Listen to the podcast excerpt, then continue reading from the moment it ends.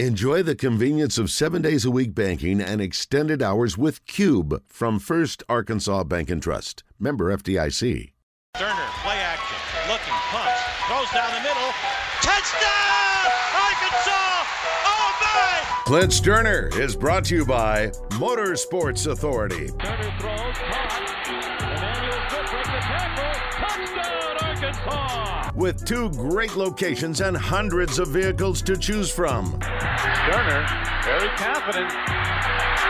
Throwing down the middle. Oh, hey, wait, this Clint Stoerner, he's putting on a show. Check them out or visit online at msastore.com. Play fake, Stoerner steps out of trouble, wow.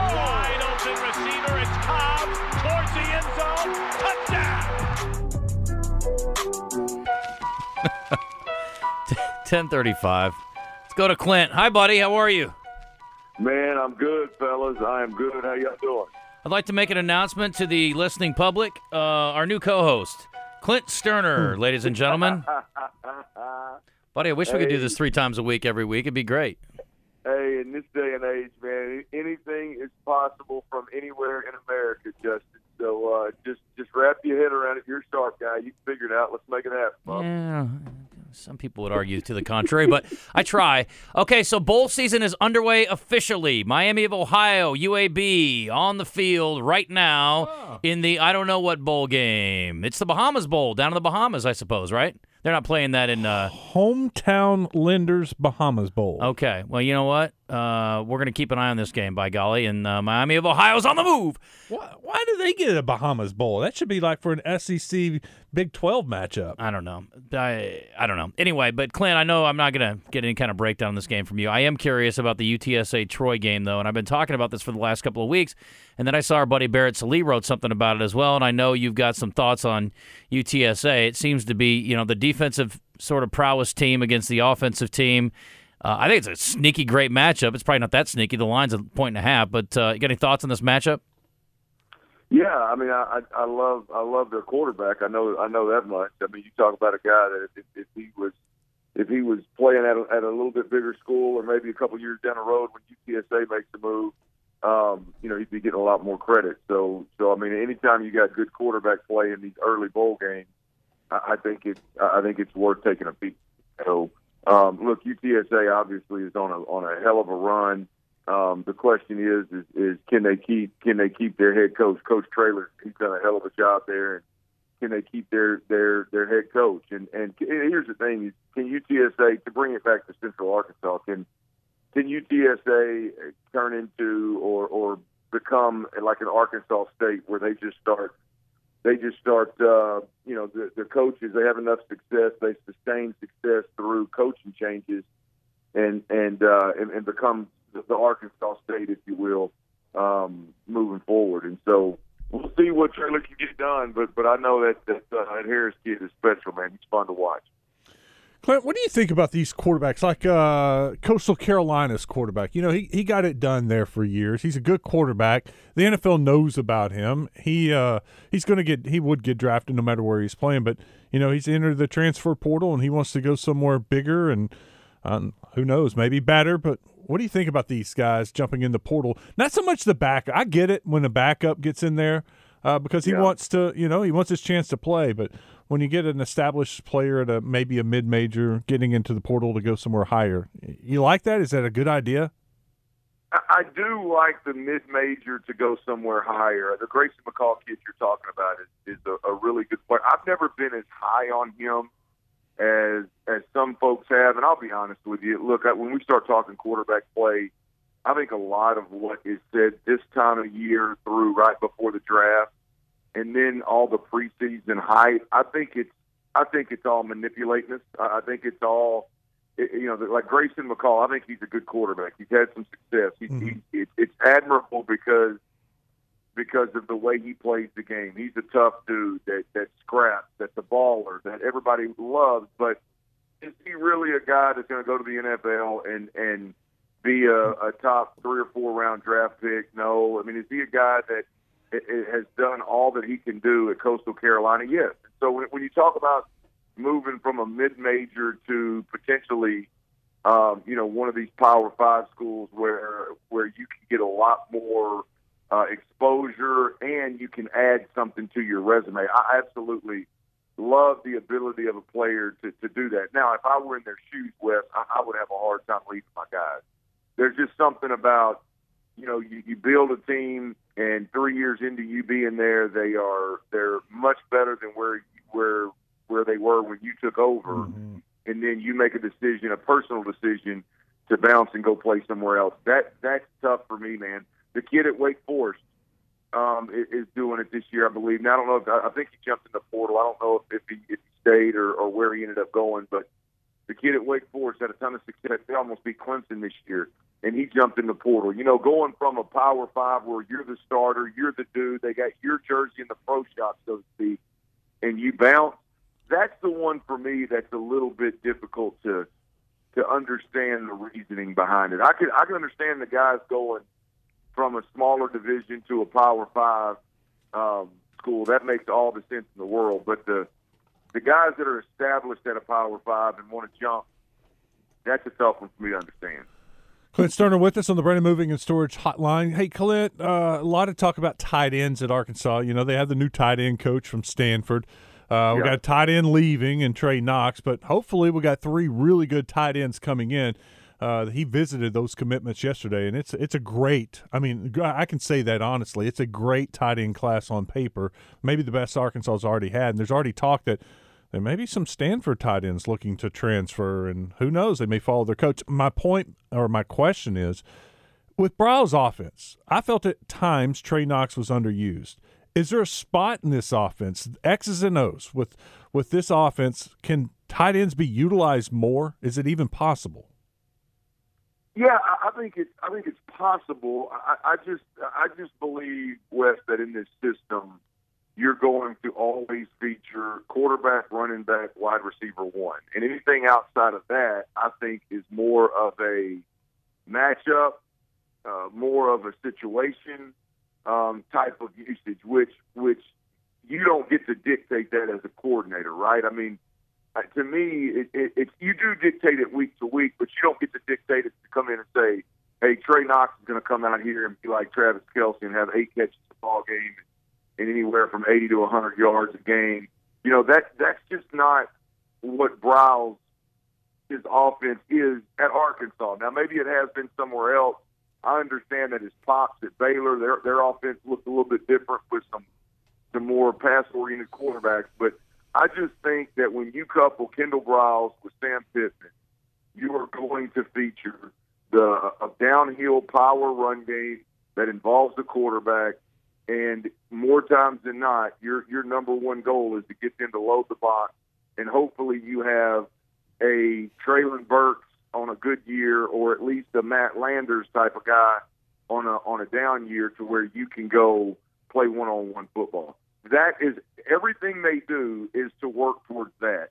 I just don't see where the tight end consistently fits in to that. The gimmicks, the one off, third down, fourth down, you know, in the red zone, sure, absolutely. Draw it up, let's take a shot, coach. The consistent week in, week plan, the focus is going to be on those three positions wide receiver one, running back, and quarterback. And, and I just, I think that's more than enough at this point in time. But to your point, Wes, you've got to have. To me, the key at Arkansas is to have a guy that can put his hand in the dirt and and help in the run game. And then, in a perfect world, which they're rare now, you, the Jodine Davenports of the world don't come around very often. That can that that, that can help you be a be a, a a staple in the run game, and then go be a threat in the red zone and in third down and in your misdirection boot game and stuff like that. So perfect case scenario is to find a guy that can help you in that run game as you try to establish the running back and the quarterback downhill. That's the tight end that I think would best fit Kendall Briles at Arkansas. Hmm. Clint Stoerner joining us on the Brandon Moving and Storage Hotline. It's brought to you by Motorsports Authority, MSAstore.com. They've got a new strength and conditioning coach in Fayetteville as well, Ben Sowders. We're going to hear from him in just a minute. This may be a dumb question, Clint, but what differentiates a good strength and conditioning coach from a great one or a not great one from a from a bad one or what what are you what are your expectations here and what kind of difference can we see? Well, one, I think that the, the only thing that matters ultimately is, or, or let's not the only thing. The, the number one thing is if he if his approach, if you will, if it aligns with the head coach. And uh, you know, in this day and age, there is here's here's the dynamic you have at Arkansas, which I think is is really interesting. And this is not coming from Sam Pittman. This is just coming from my understanding of who and what Sam Pittman believes in. Right? Um, you you got to be super physical up front, and a lot of times. Uh, number one, it, it, it, you have to be that way at Arkansas, or you have no chance of, of winning. You, you you can't roll bigger, better players in there across the board every single year and dominate physically because you're bigger, stronger, faster. So you've got to develop those guys. And I just, I'm curious how, uh, and again, I don't know anything, no insight whatsoever. I, I'm just curious to know how Sam Pittman's physical approach, how this team got out physical down the down the, the, the stretch here in in uh, in the season, and not not by Georgia folks, by Liberty, you know, things like that. Um, I wonder how much of the new age strength coach of range of motion, flexibility, and, and all these different not let's call them non-traditional because Sam Pittman didn't grow up doing it right. I wonder how much of that you you do how how that takes you away from the the being more physical approach of, of upfront football. And I'm I wonder if you know, did did Sam Pittman align with what was going on in the weight room and in the off season? Because that coach, I would say, is is second to the head coach in terms of how important they are to a program. They spend as much, if not more, time with the players uh, personally in, in, in the off season. And so I just wonder how much of a strength coach isn't going to come in and go, well, Sam Pittman's my head coach. Boy, let me do all these old school things and be more physical he's got his beliefs and his understandings and the way that he sees it working in his plan, and he's going to implement it. I wonder if there was a difference there between the the level of focus on being physical and and pushing folks around. And I don't know anything about the new guy, but but I, I would think that, that that's the direction he would move in, and, and that would be the difference between him and the last guy up there. Uh, Clint, let me ask you about this. Let's move to the NFL quickly if we can. Micah Parsons yesterday, and I this is out of context, so I don't know what the context was. Obviously, the Cowboys are playing Jacksonville this week, not the Eagles. But he's got some comments about Jalen Hurts. I want to get your thoughts on what he said. Is it Hurts or the team? Oh. I think it's a little bit of both, man. I think it's, I think it's, it's, system and team. I think it's a little bit of both, man, because they got a great deep, they got a great offensive line, which helps Hurts. Hurts has AJ Brown and Devonta Smith. They got a good running game. I mean, um, Miles Sanders. They scheme that they they scheme that they have. O line. I mean, bro, bro, like it, like. hey, this Eagles Cowboys, the Eagle Cowboy coming up, ain't it? yeah, it's coming up. I, am not. I'm not trying to make no enemies. I, I just like. I just love the game so much. Yeah, I understand yeah. it so much that like. I can't. I, I like. I like when things are off. I, I just can't like hold it in. Like I almost gotta say you something. Like, yeah, you're right. They got. They got a great team, great defense. But everyone, everyone has their own opinions. Like, but they got so. Jalen Hurts is. He's he, good. He's he, good. They got him for the MVP race with Patrick Mahomes his stats and what he's been doing, what numbers that he be putting up is MVP worthy, just like what Patrick Mahomes doing. Okay, that wasn't that negative. All right. Uh, what, the, the comment issue? said basically that Jalen Hurts. The, the it read that Jalen Hurts wasn't that good, basically. But that's not the way that went. Um, I don't know if I want Micah Parsons talking about the Eagles this week anyway, though. Because what was that? What was that from? I don't know. It must have been from a podcast. It says Jalen. Yeah, look, here's what it says: Says Micah Parsons says Jalen Hurts doesn't deserve all his hype. I, I, didn't get that from that clip at all. Anyway. Well, there was a there was a, a part of it somewhere that, that I heard, and I don't know if it was included in that in that particular uh, audio set of audio or not. But I but I heard him. He was asked about the MVP and about he basically kind of followed up all the what Jalen Hurts got a good defense. Jalen Hurts has all this supporting cast, and he's in the. They got him in the in the same category as Pat Mahomes, and then oh, what is is the is the MVP? Is it just a quarterback award? So I, th- I think the media twisted it to kind of pit Micah Parsons because a lot of folks thought early in the season Micah Parsons should be in the MVP Yeah. conversation. And so I think there was Wes some thought so. Dallas Cowboy. I think there was some Cowboy Eagle, you know, blood there, and then I think there was also some context about him and the MVP uh, as well. So I'm with you though, Justin. This is typical Cowboy crap, right? this is what this is what re- this is what really bothers me is is and, I'm not I, I hate the, the, the organizations that are like, oh, we're worried about the next game, we're worried about the, this practice, we're, and, and they just don't have any personality and they don't give you any insight. I don't in any way, shape, or form expect that. But for Michael Parsons to be doing an extended an extended uh, uh, uh, audio or, or uh, media uh, um, you know deal and, and talking about the Eagles and, and the MVP to me is a little bit out of it's, it's a little bit out of whack. Like Micah, you're a young cat. Um, the Cowboys have been a one and done football team for years.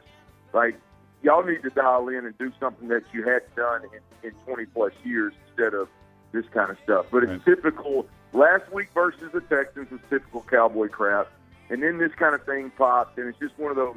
Hey, lock in, focus, go handle business versus Jacksonville this week, and and then worry about the Eagles. I, I just, I, I just typical Cowboy stuff cranking up this time of year really bothers me because I, I I picked them to to make a change and actually make a run this year, not be a one and done, but.